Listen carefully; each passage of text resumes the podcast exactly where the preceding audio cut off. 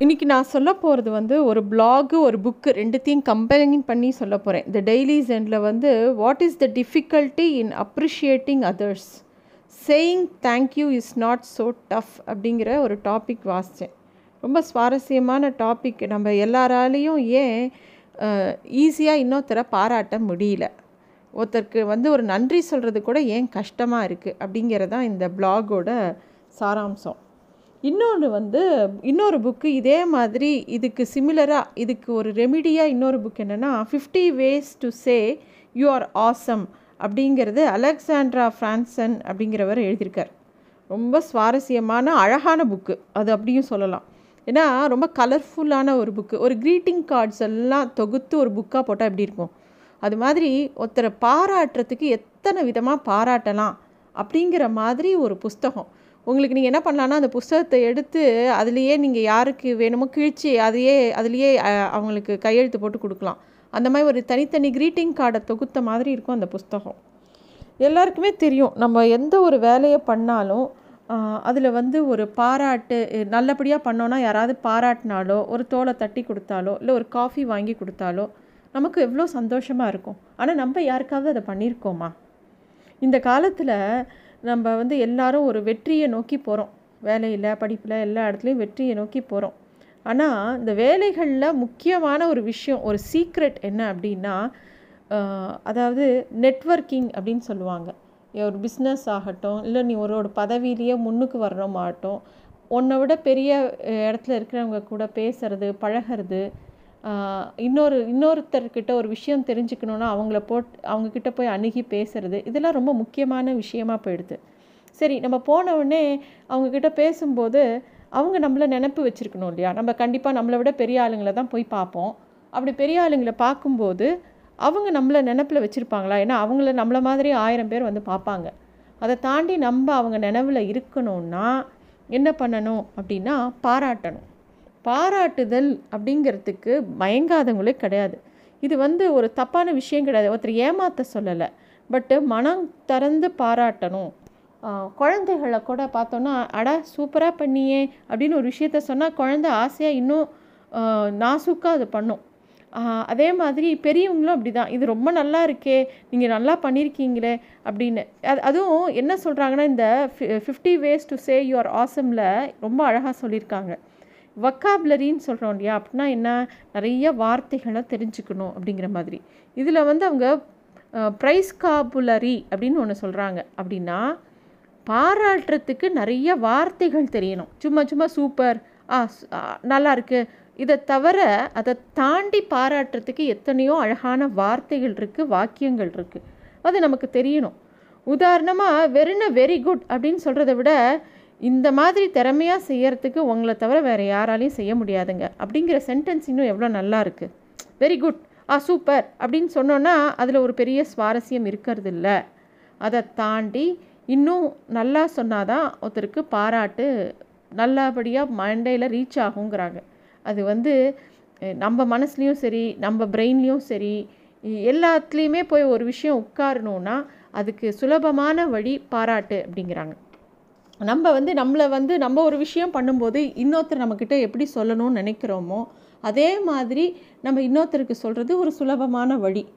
இந்த இந்த புக்கு வந்து ரொம்ப அழகான ஃப்ரேஸ் இது. இந்த புக்கில் என்ன கொடுத்துருக்காங்கன்னா ஐம்பது விதமான வித்தியாசமான பாராட்டுக்களை கொடுத்துருக்காங்க.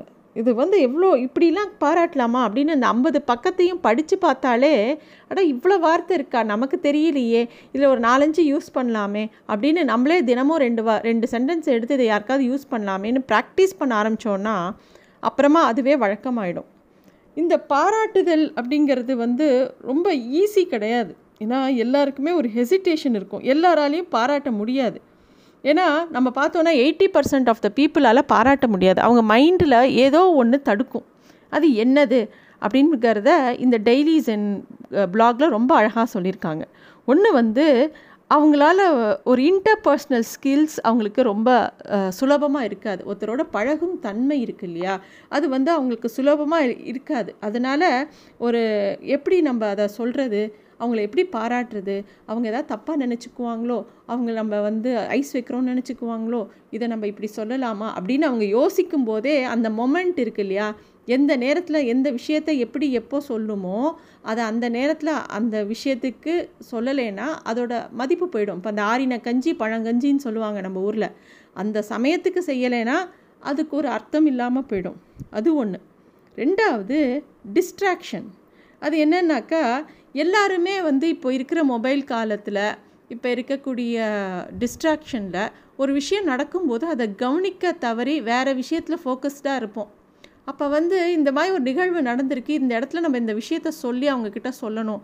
இப்போ உங்கள் பாஸுக்கே வந்து ஏதோ ஒரு அச்சீவ் பண்ணியிருக்காரு. எல்லோரும் பார் எல்லாரும் ஃபார்மலாக போய் பாராட்டுறது அது வேறு பக்கம். ஆனால் நீங்கள் அந்த மொமெண்ட்டில் பக்கத்தில் இருக்கீங்க.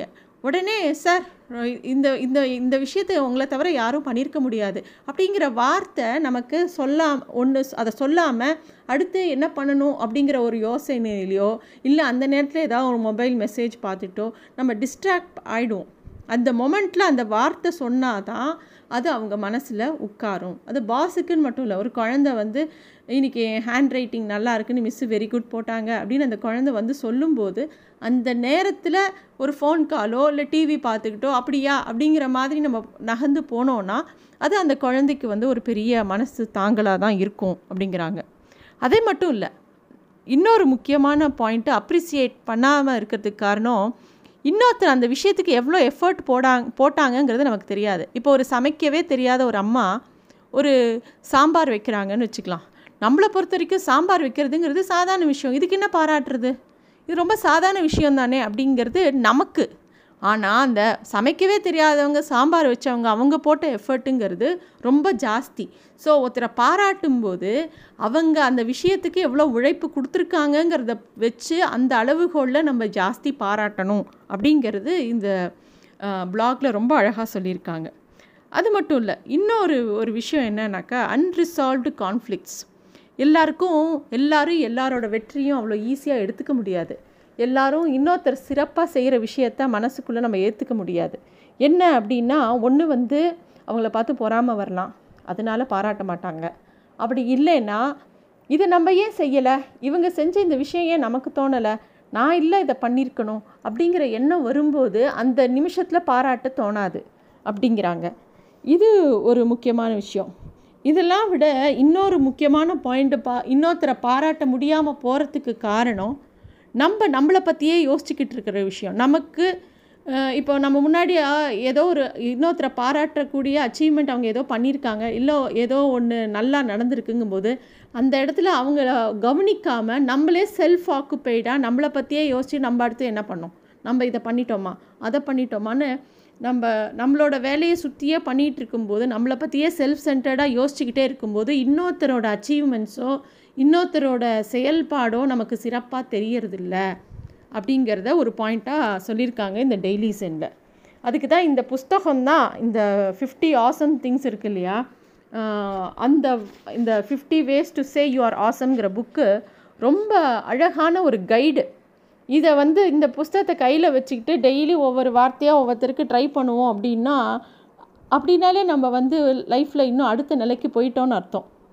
இப்போ ஃபார் எக்ஸாம்பிள் இதில் எந்த மாதிரிலாம் சென்டென்ஸ் கொடுத்துருக்காங்க அப்படின்னா நீங்கள் ஆச்சரியங்களை உற்பத்தி பண்ணுற இயந்திரமா அப்படின்னு ஒருத்தரை பார்த்து கேட்கலாம். அது மட்டும் இல்லை நீங்கள் பெரிய பெரியாளாகி உலக புகழ் பெறும்போது கண்டிப்பாக உங்களோட முதல் ரசிகனாக என்ன தான் நினச்சிக்கணும் அப்படிங்கிற ஒரு சென்டென்ஸு இந்த மாதிரி சென்டென்ஸ் நிறைய இருக்குது அதில். அதே மாதிரி திறமசாலிகளுக்குன்னே ஒரு நாட்டை உருவாக்கினா அதில் முதல் குடியுரிமை உங்களுக்கு தான். இதெல்லாம் இந்த மாதிரி நிறைய ஃப்ரேசஸ் அதில் போனீங்கன்னா இன்னும் நிறைய இருக்குது ஐம்பது சென்டென்ஸ் கொடுத்துருக்காங்க. ஒவ்வொன்றும் பியூட்டிஃபுல்லான சென்டென்ஸு ஸோ இதை ப்ராக்டிஸ் பண்ணினா இன்னொருத்தரை பாராட்டுறது மனம் விட்டு பாராட்டுதல் அப்படிங்கிறதோ மனம் விட்டு தேங்க் பண்ணுறதோ மனம் விட்டு ஒரு நல்ல விஷயத்தை இன்னொருத்தருக்கு சொல்கிறதுங்கிறது காசு பணம் செலவு கிடையாது. யார் வேணால் பண்ணலாம். இதனால் ஒரு பெரிய சந்தோஷத்தை இன்னொருத்தருக்கு கொடுக்கலாம்.